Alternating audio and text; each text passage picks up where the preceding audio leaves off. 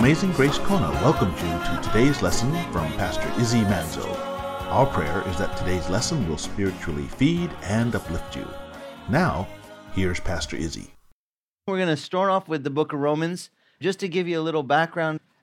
This is written by Paul the Apostle, and you can look with me at verse 1. It says here in the beginning of Romans, Paul, a bondservant of Christ Jesus, called as an apostle, he says, set apart for the gospel of God, which God promised beforehand through his prophets in the Holy Scriptures concerning his Son, whom it says was born a descendant of David, according to the flesh, who was declared the Son of God by the power of the resurrection from the dead, according to the Spirit of holiness, Jesus Christ our Lord, through whom he says we have received grace and apostleship to bring about obedience of faith among the Gentiles for his name's sake, among whom you are also called of Jesus Christ.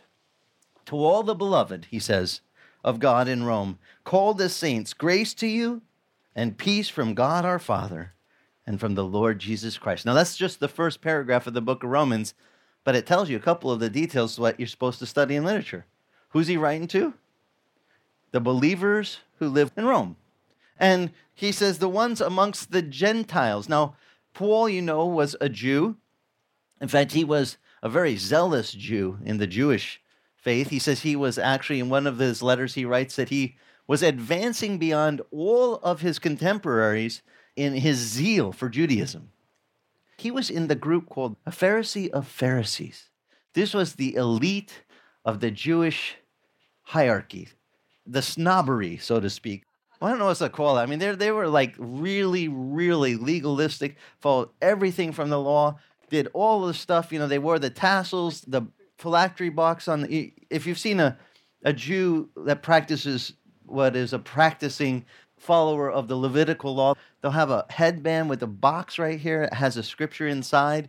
They take literally the verse that says to put God's word at the forehead. They can have really short hair everywhere else, but they won't cut their sideburns. So have these little rings and they'll cover their head and they'll do all these stuff that they do as follow. They will have um ribbon type thing that wraps tightly around their form all the way around, and they will bind verses to them. Like I bound God, put God's word here and on my hands, and I put the tassels on the hem of my garment, and all this stuff. They'll do everything that the law says. But Jesus, when he saw these guys, he said, "You whitewash tombs."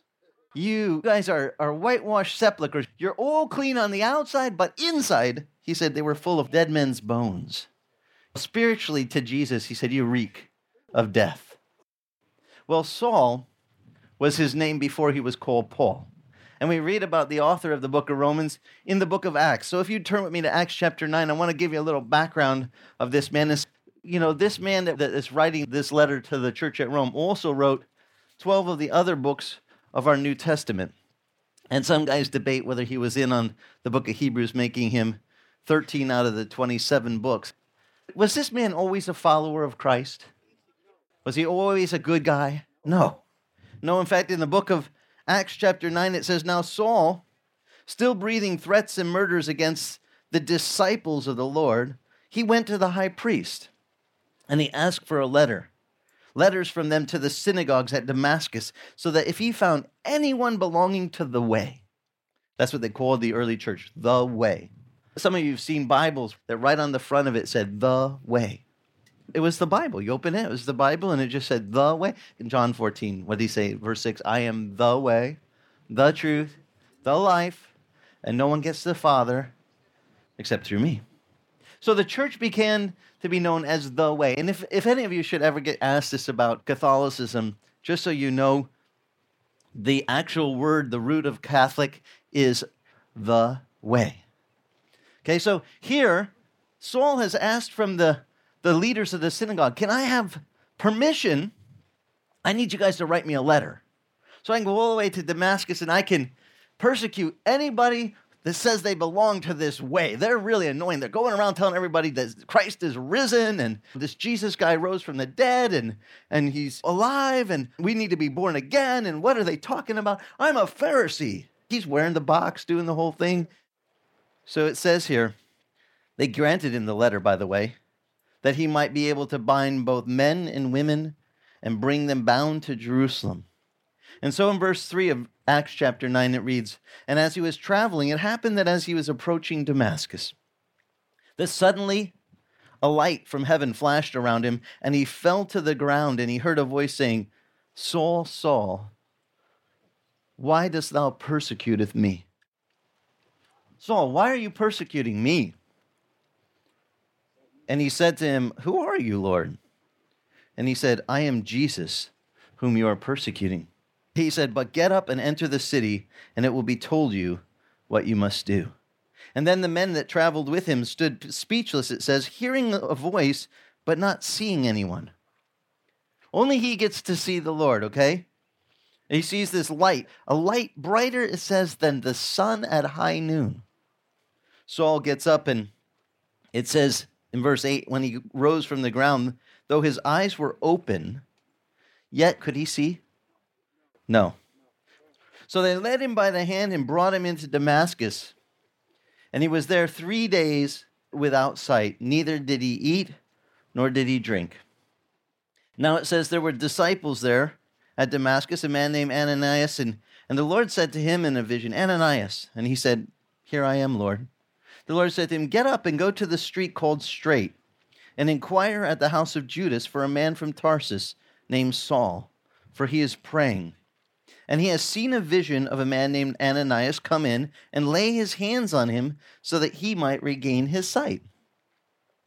But Ananias answered and said, Lord, I've heard about this man, how much harm he has done to your saints in Jerusalem and he has authority from the chief priest to bind all who call on your name. Lord, uh, excuse me, objection.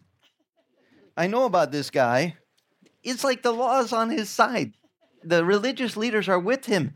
I could just see him going, This is a bad idea, Lord. Now, none of you would ever say this to the Lord, right? The Lord's telling you to do something like, Sorry, Lord, that's a bad idea. But pay attention to the details. The Lord told him that Saul was praying and that God had revealed to him while he was praying that a man named Ananias was going to come and lay hands on him and he was going to regain his sight. Now, you, this is the point where you hope Ananias listens to the Lord.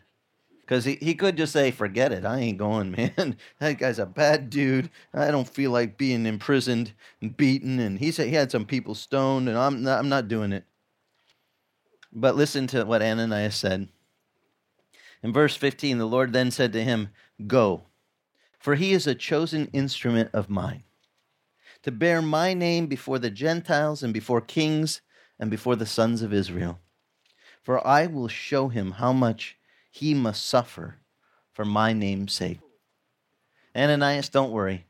He's caused suffering, but I'm going to show him what he'll suffer. Ananias, well, verse 17, he departs. He enters the house. He lays hands on him and says, Brother Saul, the Lord Jesus, who appeared to you on the road by which you were coming, has sent me so that you might regain your sight and be filled with the Holy Spirit.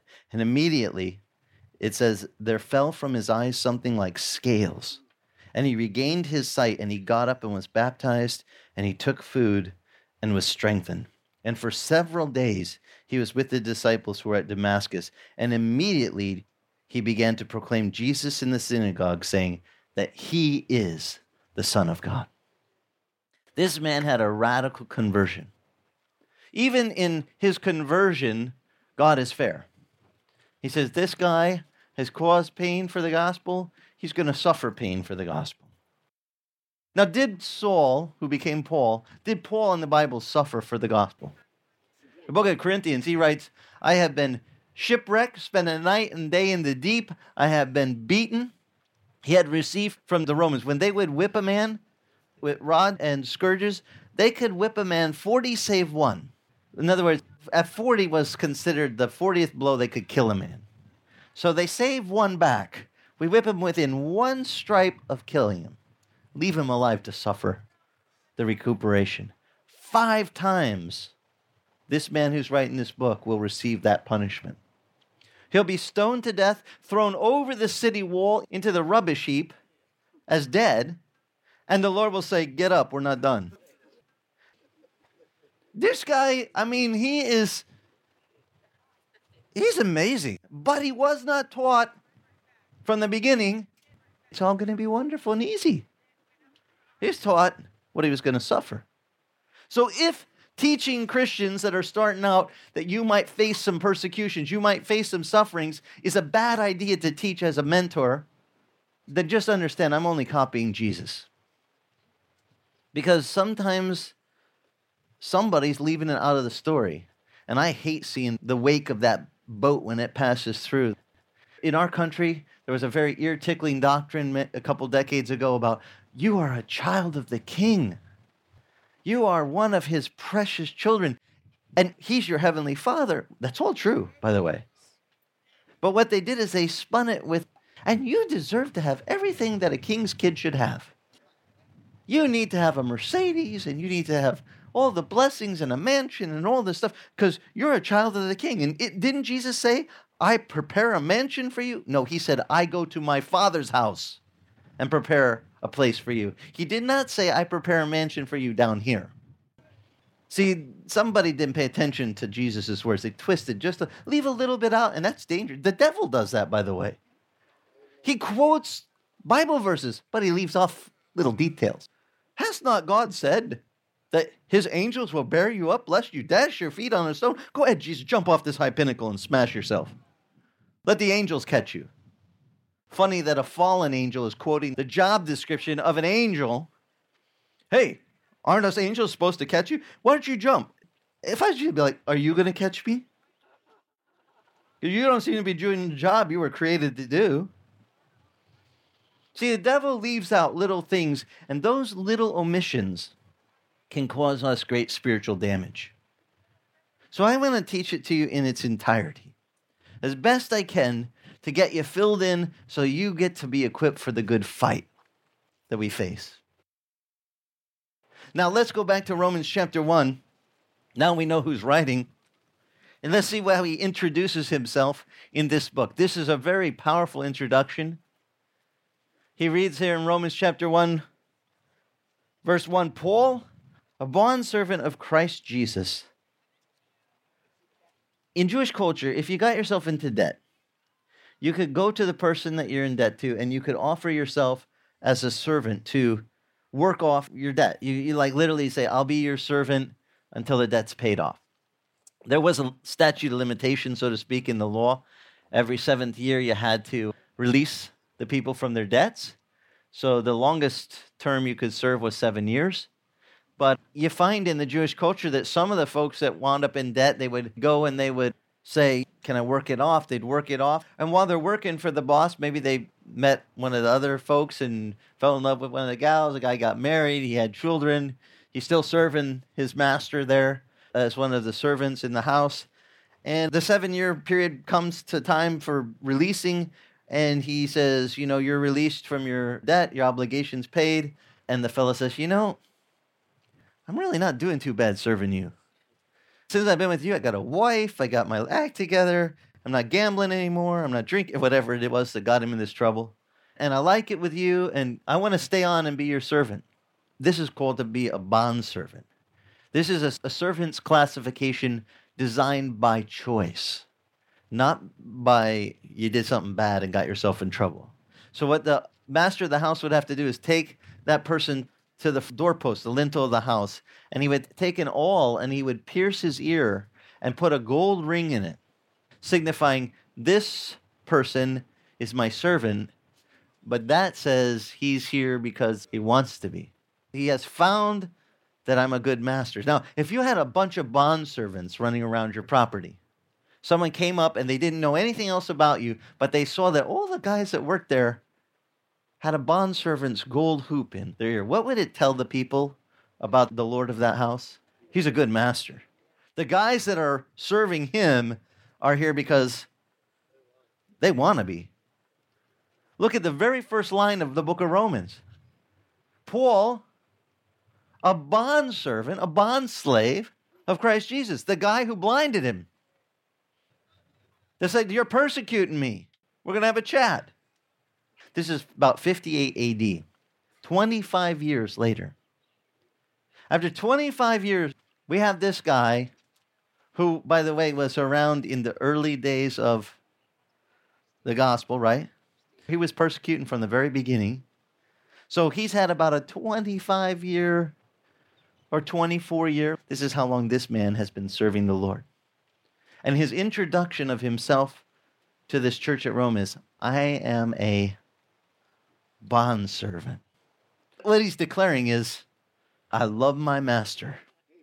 This is a great master to serve. Now, if you do 24 years following the Lord, and you still say he is a great master, SS more than I can even express. You're going two and a half decades of service where you're saying, I know who to follow. I know who to serve because he is a great man. That's his introduction to these guys. Now, see, I only have to tell you this because they already knew what year it was. They were living in it. They already knew Christ was crucified 24 years before, and they know this guy was one of the early persecutors. And yet he has been converted and has been following the Lord all of these years. So when he speaks now about Jesus, he's speaking from personal experience. He's speaking from, let me tell you about what I have learned about him. Now, he doesn't say Saul, a bondservant. What does he say? Paul. The little one is here to talk to you. I'm a bondslave of Christ Jesus. Called, he says, as an apostle. Now, this is the part that I really think is worthy of an entire sermon, this very next line. Because I don't think in our culture, too many Christians today know what God has called them to be. They don't know their spiritual calling from the Lord. Paul did. In fact, just for a little extra credit, go through all of the letters that Paul wrote in the New Testament.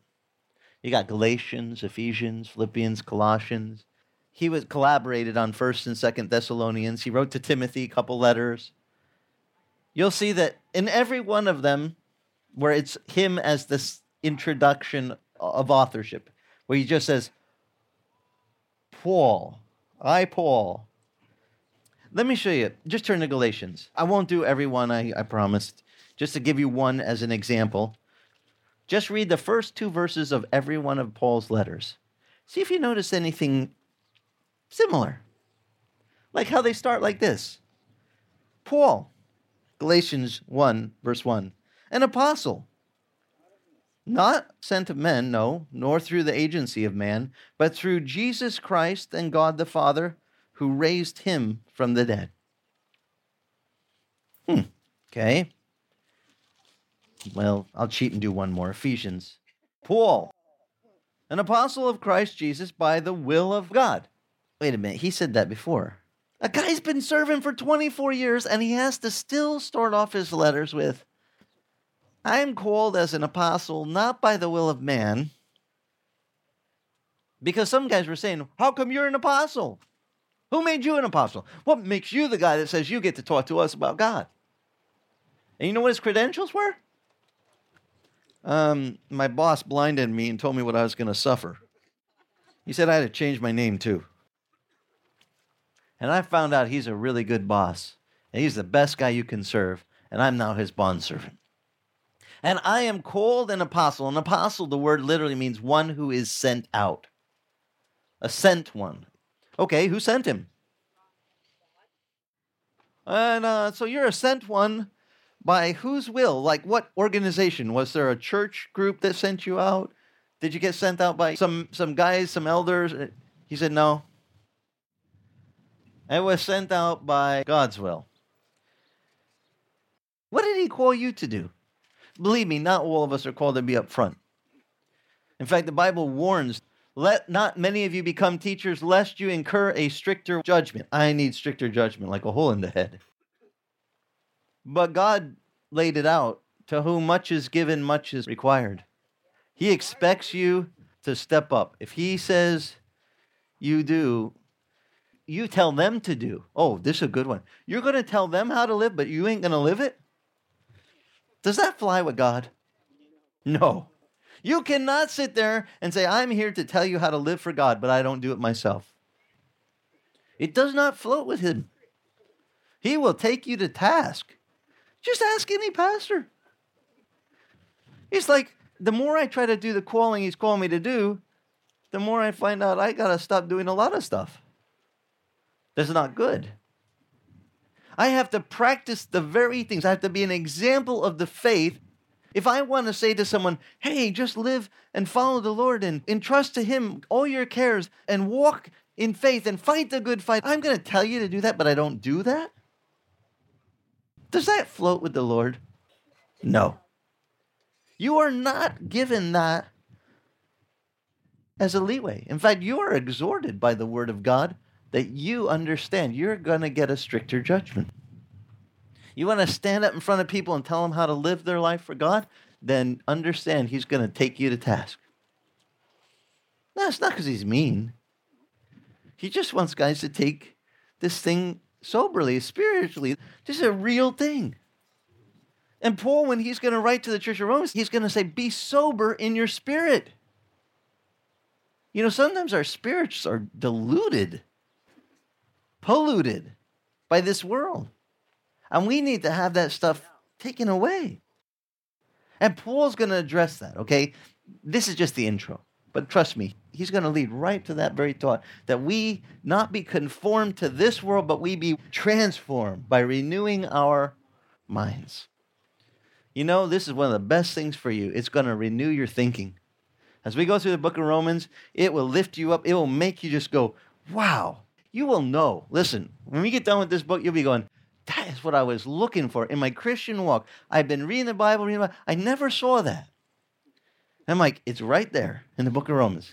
How to be transformed by renewing your mind. Amazing Grace Kona thanks you for listening to today's lesson. You can listen to today's lesson or any of the radio lessons on iTunes titled Celebrate the Lord. And if your travels take you to Kailua Kona on the big island of Hawaii, come visit us. We meet Sunday mornings, 9 a.m., on the beach at the north end of the old Kona Airport. For more information on Amazing Grace Kona, go to our church website at amazinggracekona.com. Amazing Grace Kona is the original Calvary Chapel Kona.